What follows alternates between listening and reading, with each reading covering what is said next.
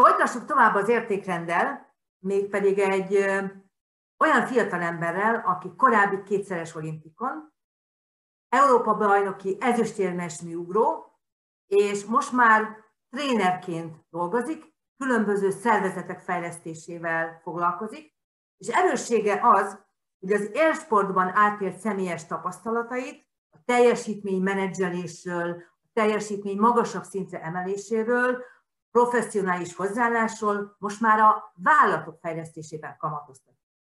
Ugye a sportból hozott alapértékekről és a változásról fog beszélni következő előadónk, Hajnal András, akiről először nézzetek meg egy filmet.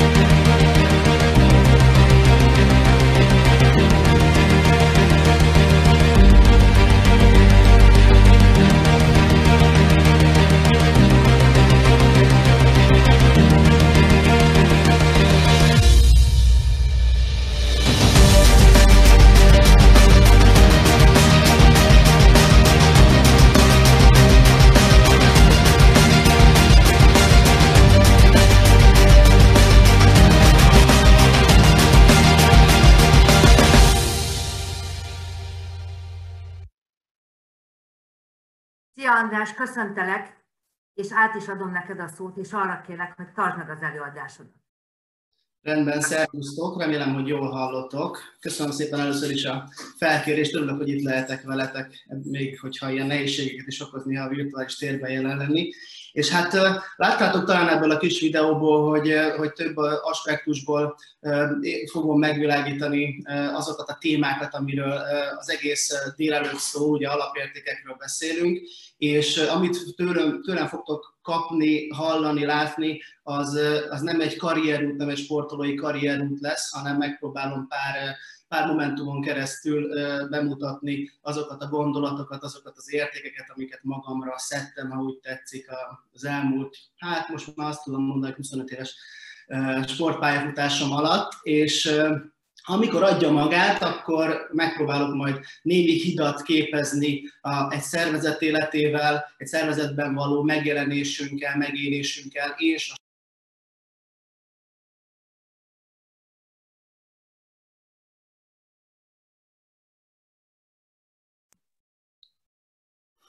Én sem hallok. Most hallotok?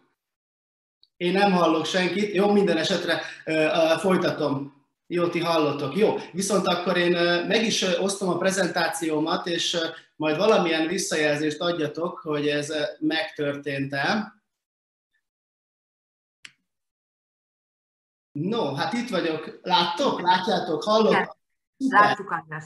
Nagyon jó. Akkor, akkor meg, is, meg, is, meg is kezdem. Honnan is érdemes kezdeni, amikor gondolkodtam arról, hogy, hogy honnan fussunk neki az értékeknek a megvizsgálásának, arra gondoltam, hogy jó a legelején kezdeni, és biztos sokat hallottatok már vízióról, célkitűzésről, mindenféle tréningen és előadások kapcsán. Én alapvetően úgy dolgoztam föl ezt a témát, hogy pár idézetet a saját életemből dobok itt be nektek, Nekem egész korán, hat évesen indult a karrierem, és már pár évvel azután, hogy, hogy, hogy, hogy megtörténtek az első ugrások, és felfedeztem magamban, illetve édesapám, aki az edzőm volt egész karrierem alatt, felfedezte bennem a tehetséget, kialakult bennem egyfajta hosszabb távú vízió, amit úgy fogalmaztam meg persze később, 10-12 évesen, hogy az egyik legjobb műugró akarok lenni Európában. Na azért hoztam ezt ide, mert hogy az a vízió, amit meghatározok magamnak, és beszélgetve számos sikeres sportolóval, emberrel, nagyon meghatározó. Ugye nekem körülbelül eddig, eddig ért az agyam, hogyha úgy tetszik, hogy, hogy Európában szeretnék lenni az egyik legjobb műugró. És hogy mennyire meghatározóak a vízióink az életünk szempontjából, hogyha én mondjuk világbajnok szerettem volna lenni, vagy olimpiai bajnok akartam volna lenni, ahogy ezt számos olimpiai bajnoktól halljuk, akkor lehet, lehet, nem biztos, lehet, hogy előrébb jutottam volna. Ugyanakkor az adott korszak keretei, és már mindjárt beszélek, hogy honnan jövök az élsport szintjén, ezt engedték meg nekem, ebben tudtam hinni. És nyilvánvalóan a vízióinkat, azokat megvalósítjuk, így az egyik legjobb műugró lettem Európában, se kevesebb, de sajnos több sem, azért persze nyilván nem panaszkodom.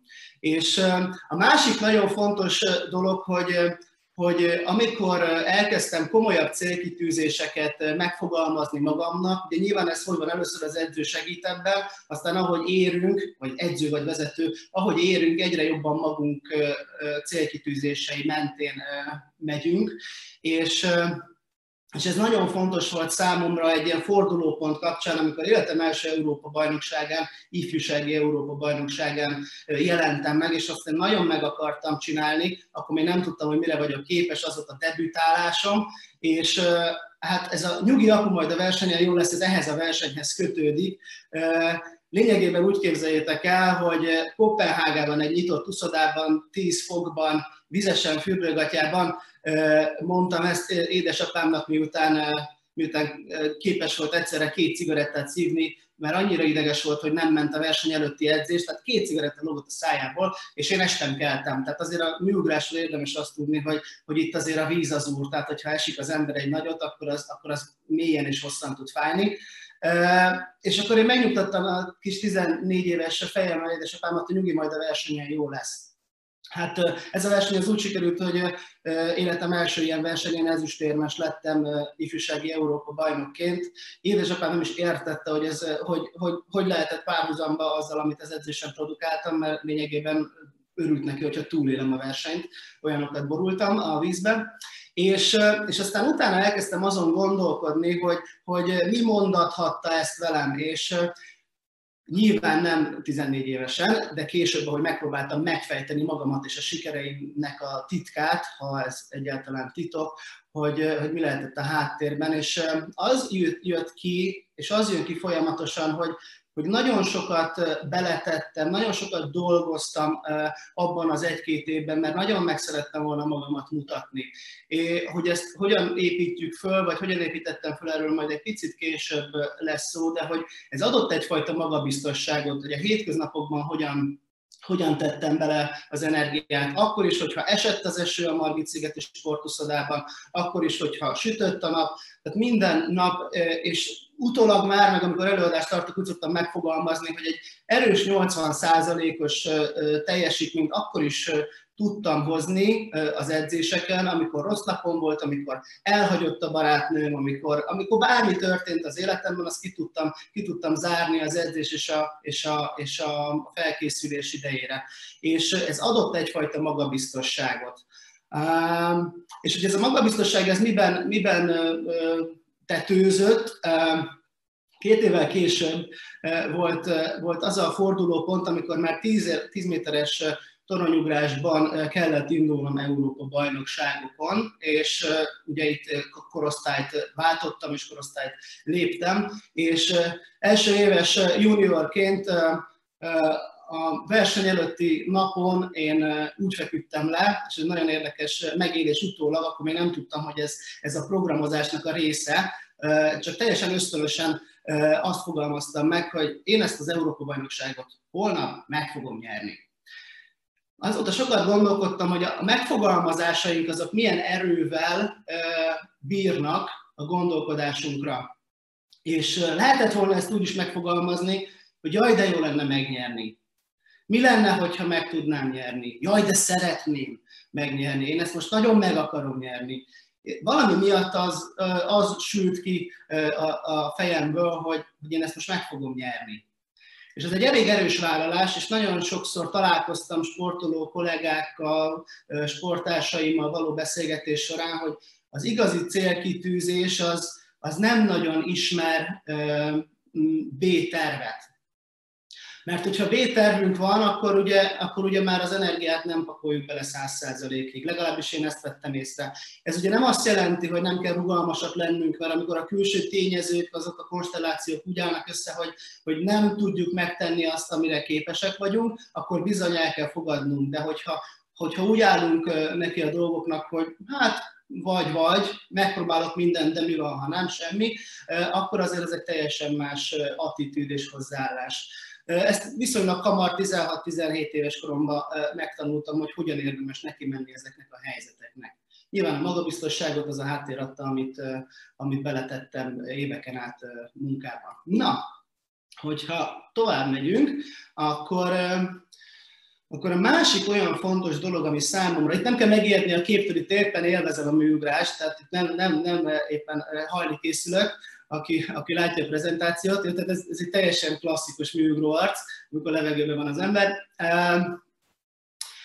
Miatta a szenvedélyt és miatta a motivációt? Hát ez egy olyan sportág, hogy egy picit messzebbről indulok, amit, amit nem lehet csak úgy csinálni most már próbálkozom mindenféle sportággal, mint squasholok, futok, hogy karban tartsam magamat. Nyilvánvalóan semmi nem ad számomra legalábbis olyan impulzus, mint a levegőben lenni 10 méter magasról, ugrálni a vízbe. Hát 10 méter magas az a fél emelet magasság, és hát 50 kilométeres tempóval, sebességgel esünk bele a vízbe, szóval itt azért itt azért ez nem, nem mindenkinek sajátja, őszintén szólva ez az érzés, de hogy, de hogy mi az, ami, ami, ami engem vitt folyamatosan. Egész egyszerűen szerelmes voltam abban, amit csináltam. Már egészen kiskoromban megszületett ez a szerelem köztünk, és lényegében a mai napig tart, hát most már azért ritkában vagyok képes egy edzésen megjelenni, de meg hát az fájna is mostanság, úgy komolyabban műugrani, de hogy az a szerelem, ami, ami a műugráshoz köt, ez, az végigkísérte a pályafutásomat.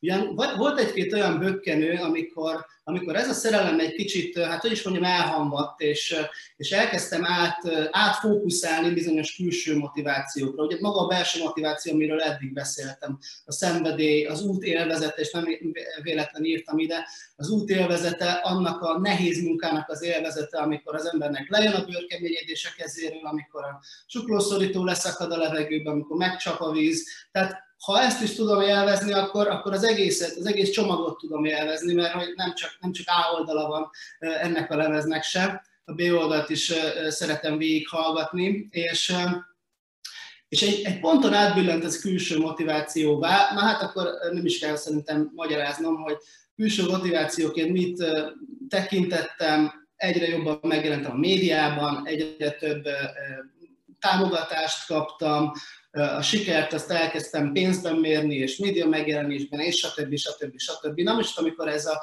külső motivációs tényező megjelent az életemben, hát akkor bizony elkezdtem kifele fókuszálni, és kevésbé foglalkoztam a sporttal. Kevésbé foglalkoztam azzal a napi munkával, amit az előbb alapértéknek tekintettem még egy szlájddal korábban. Úgyhogy aztán ki is maradt egy öt év a, a sikerek szempontjából, amit persze nem is értettem, hogy miért történik. Mm, aztán nagyon érdekes volt a, a sportkarrierem végén jöttem rá újra, hogy hát, hát miért is kezdtem én el?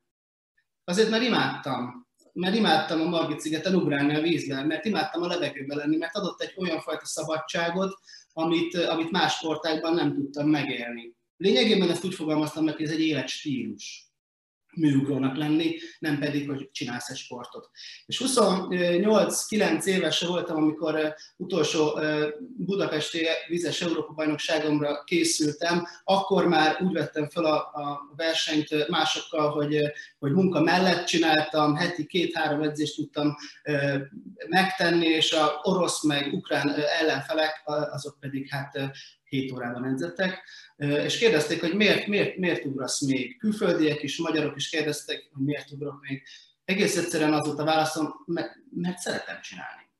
És szerintem ez egy olyan, hogy is mondjam, alap, alap drive, olyan mély belső drive, ami, ami végig tolt a karrieremen, olyan nehézségek ellenére, és amiről már mindjárt egy pár szóban fogok beszélni, és hogyha Hogyha most arra gondolok, hogy én szervezeteket támogatva, trénerként, coachként hogyan, hogyan vagyok, és miért pont ezt választottam, mert hasonlóan szerelmes vagyok abban, amit most csinálok, és hogyha tovább viszem azt, ami, ami a sport, sportban végigvitt, akkor nagyon sokat, és nagyon sokban támogat engem abban, hogy, hogy hogyan lehetek sikeres ebben a világban is. Ugye már, már tíz évet csinálom ezt a másik világot.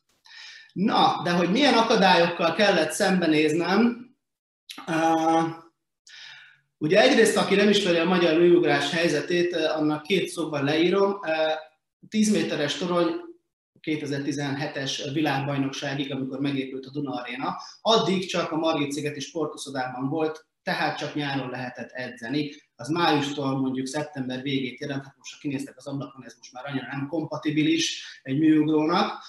Szóval körülbelül 3-4 maximum 5 hónapom volt arra, hogy, hogy elegendő mennyiséget gyakoroljak, szemben a 12 hónapos tréningekkel, amit a, a versenytársaim elvégeztek a világ minden táján. És hát sokan mondták nekem itthon és külföldön is, hogy torony nélkül meg vagy te őrülve, hogy egyáltalán fölmész 10 méter és versenyeken akarsz elindulni, ráadásul fel akarod venni a versenyt velünk, mondták a nagy mellényes olasz haverjaim annó, akiket aztán végül sikerült jó pár versenyen megverni, csak zárójelbe mondom. Szóval, hogy nagyon, nagyon érdekes volt abból a szempontból, hogy miből merítettem. Kitaláltam azt, hogy ha nem tudok télen edzeni, mert hogy állami támogatás nincs, és lényegében olyan helyzettel kell szembenéznem, mint a jamaikai bobcsapatnak, hogy havat se láttak és indulnak az olimpián. Hát én tornyot nem láttam fél éven keresztül, és indultam az Európa Bajnokság olimpián, stb. Hogy én kimentem kabátba a Margit-szigeti sportuszodának a 10 méteres tornyára, fölmentem, és fejben lejátszottam az összes ugrásomat. Ezt minden héten megtettem háromszor. És utána bementem a fedetbe, és fél távról gyakoroltam az alapokat. Ugye nem lehetett mást tenni, és, és ez engem olyan szinten megerősített, éveken keresztül volt ez egy ilyen bevett, bevett megoldásom, olyan szinten megerősített, hogy amikor oda kerültem márciusban vagy májusban, amikor föl kellett menni újra a 10 méteres toronyba, akkor, akkor, akkor már a fejemben nagyon sok dolog összeállt. És hogy miért hoztam ezt ide nektek? Mm, és miért van ideírva, hogy befolyásolási körök? Biztos, hogy sokat hallottatok már a befolyásolási kör érdekeltségi köröknek az intézményéről. Ugye arra fókuszáltam folyamatosan, hogy mi az, amit meg tudok tenni, mi az, ami, mi az, amire lehetőségem van, és nem azzal foglalkoztam, mint ahogy sok magyar sportársam, hogy hát műugró nélkül nem lehetek sikeres megpróbáltam abból a helyzetből kihozni azt a maximumot, ami, ami benne volt, annak ellenére, hogy azért a csillagállás nem feltétlenül nekem kedvezett. És egyébként ezt a, ezt a dinamikát, vagy ezt a gondolkodásmódot, ezt a mai napig viszem, és a legtöbb élsportolót is, ahogy ahogy látom, ez a maximális megoldásorientáció vezérel minden helyzetben. Értem, nem bűnbakot keresek, nem azt keresem, hogy miért, miért nem sikerült a dolog, hanem arra próbálok fókuszálni, hogy hogyan oldjuk meg minden nehézség ellenére a dolgokat. Nyilvánvalóan ez, ez a tréningeken is megjelenik elég gyakran, amikor hát vannak azért mindenhol nehéz részvevők. No, maradjunk ennyiben. És miért hoztam ide a komfortzónát? Egy, egy, egy sportoló, és azt gondolom, hogy sokan, akik, eh, akik mondjuk tárgyalunk, sokan, akik mondjuk előadunk, sokan, akik mondjuk a munkánkban extra teljesítményt szeretünk nyújtani, gyakran elhagyjuk a komfortzónánkat. Megint ezt, azért hoztam ide ezt a hármas tagozódást, hogy ne egy ilyen kozmopolitán bölcsesség legyen, hogy persze hagyjuk el a komfortzónánkat, de onnan hova, hova vezet az út mert hogy van egy tanulási zónánk, ahol fejlődés megtörténhet, és van egy pánikzóna, amikor annyira kilökődünk a biztonságos talajtól, vagy a környezetből, hogy, hogy teljesen, teljesen talajvesztetté válunk. Minden csúcs teljesítmény a komfortzónán kívül születik.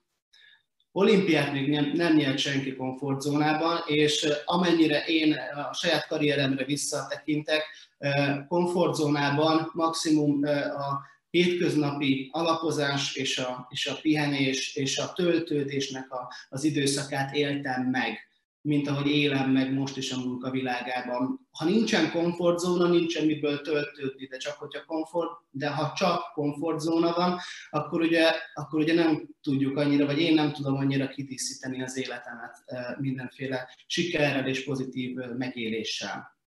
És volt nekem az életemben egy egy nagyon furcsa időszak. 2007 telén én úgy döntöttem, hogy szeretnék, nem kifogok, szeretnék kijutni a pekingi olimpiára, akkor már, akkor már elég idős voltam sportéletkorban legalábbis, és és hát azt az előbbi teljesít, vagy létesítmény helyzetet megpróbáltam áthidalni azzal, hogy kimentem Oroszországba egy fél évre. Na most ezt úgy kell elképzelni, hogy nekem orosz tudásom az nulla, most már tudok pár szó, de, de nulla volt. Orosz edzőhöz mentem ki egyedül, egy olyan, egy olyan elektrosztálnevű kisvárosba, Moszkvától 60 kilométerre, ami a 90-es években nem létezett a térképen. Mert hogy egy atomipari létesítmény volt, meg ha már ott volt ez a kis atomipari létesítmény, akkor volt uszoda, meg hokicsarnok, stb. És ott volt az orosz műugrásnak az egyik fellegvára, én az egyik legjobb edzőhöz mentem fél évre ki, az orosz telet azt nem biztos, hogy le kell írnom, hogy milyen, mínusz 20 fokban, és egy, és egy igazi, azért is írom, mert ez egy igazi kiképzés volt. Az korábbiakkal szemben én napi 8 órát edzettem, korábban mondjuk a 4, maximum 5-re volt lehetőség, napi 8 órát edzettem, ami egy komplet munkaidő, és 28 évesen lenyomtam azt a penzumot, amit a 17 éves orosz, orosz kis kölykök lenyomtak, és Hát őszintén szólva, olyan négy naponta kellett egy napot pihennem, mert teljesen kiütöttem magam, de annyira fontos volt számomra, hogy kiussak a, a Pekingi olimpiára, az utolsó olimpiámra, akkor, akkor az utolsó olimpiára, hogy, hogy ezért úgy gondoltam, hogy mindent megpróbálok megtenni. És hát egy dolgot felejtettem ki a képletből, hogy, hogy a fizikai felkészülés mellett a mentális felkészülés is legalább annyira fontos. Most már tudom, hogy 30%-ra tenném a fizikális felkészülést, és 70-re a mentális felkészülést, és hát őszintén szóval ez az arány ez akkor megfordult. Nagyon sokat gyorsultam, nagyon technikás lettem, nagyon, nagyon jól ugrottam, ugyanakkor a téthelyzetre nem maradt már elég energia, hogy azzal foglalkozzak és felkészítsem magam. Végül nem sikerült a pekingi olimpia, és,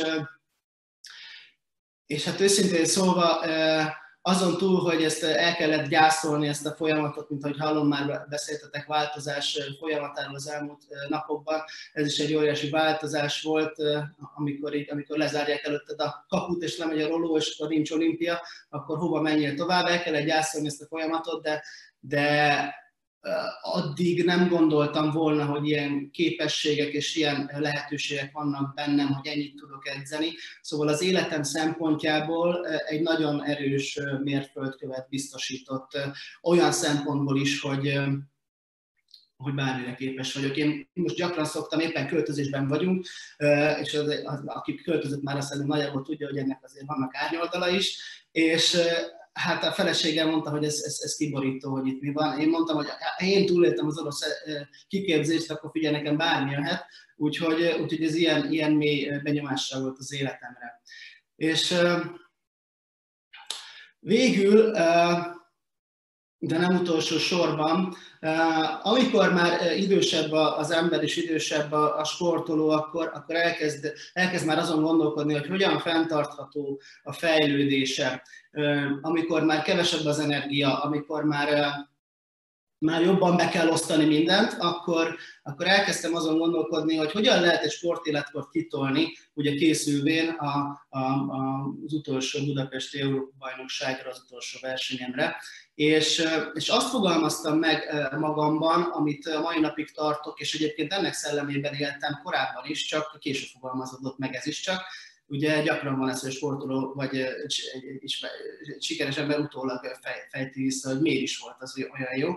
Én nagyon sok mindent kislépésben csináltam, és édesapám is mindig azt kérte tőlem, hogy nem kell egyszerre mindent, de minden nap egyel tovább lépjünk, mint az előző napon, edz, minden edzésen. És hogyha, hogyha fáradt vagyok a 10 méterhez, akkor menjünk le 5 méterre, de onnan csináljunk egyel többet, és amikor már, már, már ki vagyok, és teljesen kész vagyok, nem kell még 10 darab ugrást, még egyet passzírozzak ki magamból, és ez nagyon sokszor fordulópontot jelentett, mert azt a teljesítményérzetnek, vagy azt, azt a teljesítményérzetet adta, hogy igen, ma is több lettem.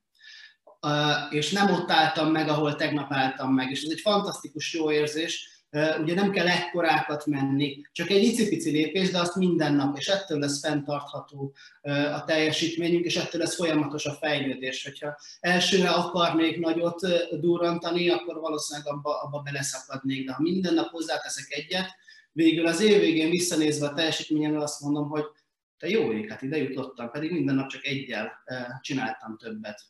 Úgyhogy ez egy nagyon érdekes megélés, kislépések politikája, sokan ugye így apostrofálják ezt a dolgot, de nagyon hasznos. És a másik nagyon fontos megélés, hogy amikor, amikor az ember lazázik egy picit, és nem teszi bele, nem is azt mondom, hogy a 100%-ot, de a stabil 80%-ot, és, és kihúzza az aznapi edzést, az nagyon rossz szájízt eredményez a nap végén, vagy eredményezhet ott az embernek bűntudata lehet, lelkismeretfordulást érezhet, és, és amikor kisgyerekekkel foglalkoztam egy pár évig, akkor, akkor, akkor mindig ez volt az alap mottom, hogy elmaradt edzést bepótolni nem lehet. Mert a következő napon már a következő napi penzumot kellene megtenni, nem pedig az előző napit. És hogyha szaladunk az eredmény után, szaladunk a, a jó érzésünk után, szaladunk a jó szájíz után, akkor, akkor az egy nem egy jó létállapot. És hogyha össze kell lényegében foglalnom azt, hogy hogyan, hogyan, hogyan válhatunk sikeressé, akkor, akkor a sikert én most már egyfajta nem elérendő célnak gondolom, hanem a következményének a belefektetett munka következményének, és annak, hogy mi mindent megteszünk minden szempontból azzal kapcsolatosan, hogy hosszú távon sikeresek legyünk. Hogy miért is mondom ezt a hosszú távúságot, és itt hallottam már korábban gondolatokat ezzel kapcsolatban, ami nagyon párhuzamos. Amikor én szélszesekkel dolgozok, nagyon gyakran veszem észre, hogy van a, van a kiváló, meg van az elég jó, meg van a jó. És, és az a jó, jó az jó, de az azért a komfortzóna. És amikor, amikor ezeket átbeszéljük, főleg ilyen évvégén szokott megtörténni ez, amikor az évvéges, évvégi targeteket elkezdjük nézegetni, akkor szokott előkerülni a sales coachingokon, hogy elmaradt ez is bepótolni nem lehet. Hogyha ma meg tudod csinálni az értékteremtést, hogyha ma hozzá tudsz tenni valamit a saját sikeredhez, akkor, akkor nem érdemes holnapra halasztani, mert hogyha látjátok, milyen változó környezetben vagyunk, lehet, hogy az a holnap az már teljesen másképp fog festeni, és sok kollégával együtt dolgozva az elején legyintettek, amikor meg bejött a Covid, akkor meg csak visszakérdeztem, hogy na most mi lesz az elmaradt edzéssel, hát akkor, akkor nem volt nagy válasz a túloldalon. Úgyhogy, úgyhogy ez nagyon fontos szerintem, hogy minden nap egy lépéssel menjünk tovább. Nem kell sokkal, csak egy lépéssel mint amit úgy gondolunk, hogy képesek vagyunk. És hát én nagyjából ebbe a, hú, túl is szaladtam, bocsánat, most nézek az órára, ebbe a kis időbe ennyit gondoltam így kivonatosan.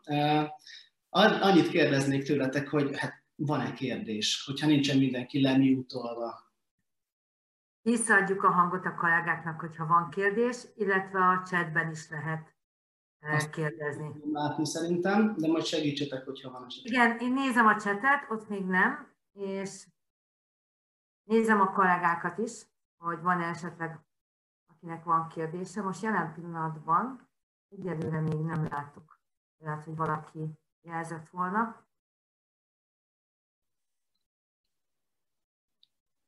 Hát még hallgatunk volna téged, András. Oh, Egészen biztosan erről a csúcs teljesítményről, hogy hogyan lehet ilyen csúcs teljesítményt elérni.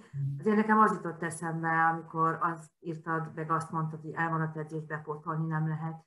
Ez ugyanígy van a munkában a feladatokkal is. Tehát, hogy lehet, hogy majd meg lehet csinálni, de az fontos, hogy minden nap egy kicsivel többet mindenféleképpen tegyünk meg a kis lépések praktikájában. Teljesen egyetértek. Nagyon örülünk, hogy itt voltál. Én remélem, hogy máskor is vendégünk leszel, és fogsz nekünk mesélni, vagy akár ténylegként velünk dolgozni. Úgyhogy köszönöm szépen neked, nagyon jó költözést kívánok, lehetőleg minél egyszerűbben, minél probléma és konfliktusmentesebben, és élvezétek majd a, az új lakást a, a családban. Köszönjük szépen. Most látom a chatben, bocsánat, van kettő, Igen, igen, valaki azt hitt, hogy nagyon köszi, minden olyan egyszerűnek tűnik, ahogy elmondod. Aha, Valóban sokkal nehezebb megcsinálni. Abban, abban szerintem nagyon sokat segítettél nekünk, hogy milyen fajta gondolkodásmód az, ami egy ilyen csúcs teljesítményre tud vezetni, mennyire fontos például a mentális kondicionálás, mennyire fontos az, hogy hogyan gondolsz a tevékenységed, és ez hogyan hat vissza a későbbiekben. Egy gondolattal reagálnék erre, hogy hogy, hogy, hogy megcsinálni, megcsinálni nehezebb. Én ilyenkor mindig arra szoktam fókuszálni, hogy amikor, amikor rossz nap van, akkor, akkor mit teszünk magunkkal, hogyan, hogyan állítjuk be magunkat. Mert amikor megy a szekérhet, akkor nem egy nagy kunst fölülni a, a hullámra, de amikor, amikor rossz nap van, vagy B7 van, vagy esik az eső kívül is, meg a fejünkben belül is, akkor, akkor mi az a teljesítmény, amit elvárunk magunktól, hogy a nap végén azért azt mondjuk, hogy ó, nem volt az azért annyira, annyira gáz. Úgyhogy mindig a B7-re érdemes szerintem fókuszálni. De nem akarok én megmondani, csak most így eszembe jutott. Köszönjük szépen, András! További szép napot neked!